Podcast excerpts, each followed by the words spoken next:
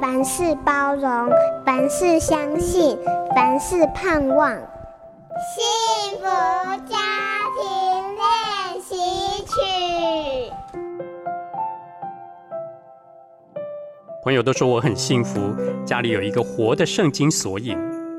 圣经厚厚一本，在没有网络搜寻的年代，如果想找经文的出处，只能仰赖一本更厚的圣经索引帮忙。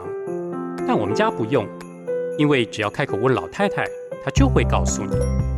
我没有算过她一天花多少时间读圣经，不过我常常看见她抱着那本书皮早已斑驳剥落、黏黏补补的厚书啃读，在上面用不同颜色的笔画了又画，还做满了注记。圣经不仅是她的人生标杆，也是教养指南和助人的手册。我们犯错，她用圣经的话提点我们。我们愤怒忧伤，他用圣经的话来安慰我们；我们有疑惑不解时，他也用圣经的话为我们打一盏引路的明灯。老太太没念过资商，却成了教会姐妹们最常在信仰上求助的对象。有时见她讲电话，如行云流水般的引述圣经的话语，安慰或勉励对方，连我都赞叹佩服。而那些圣经的话语，也总是能够给对方适切的帮助。许多教会的朋友都说老太太很有智慧。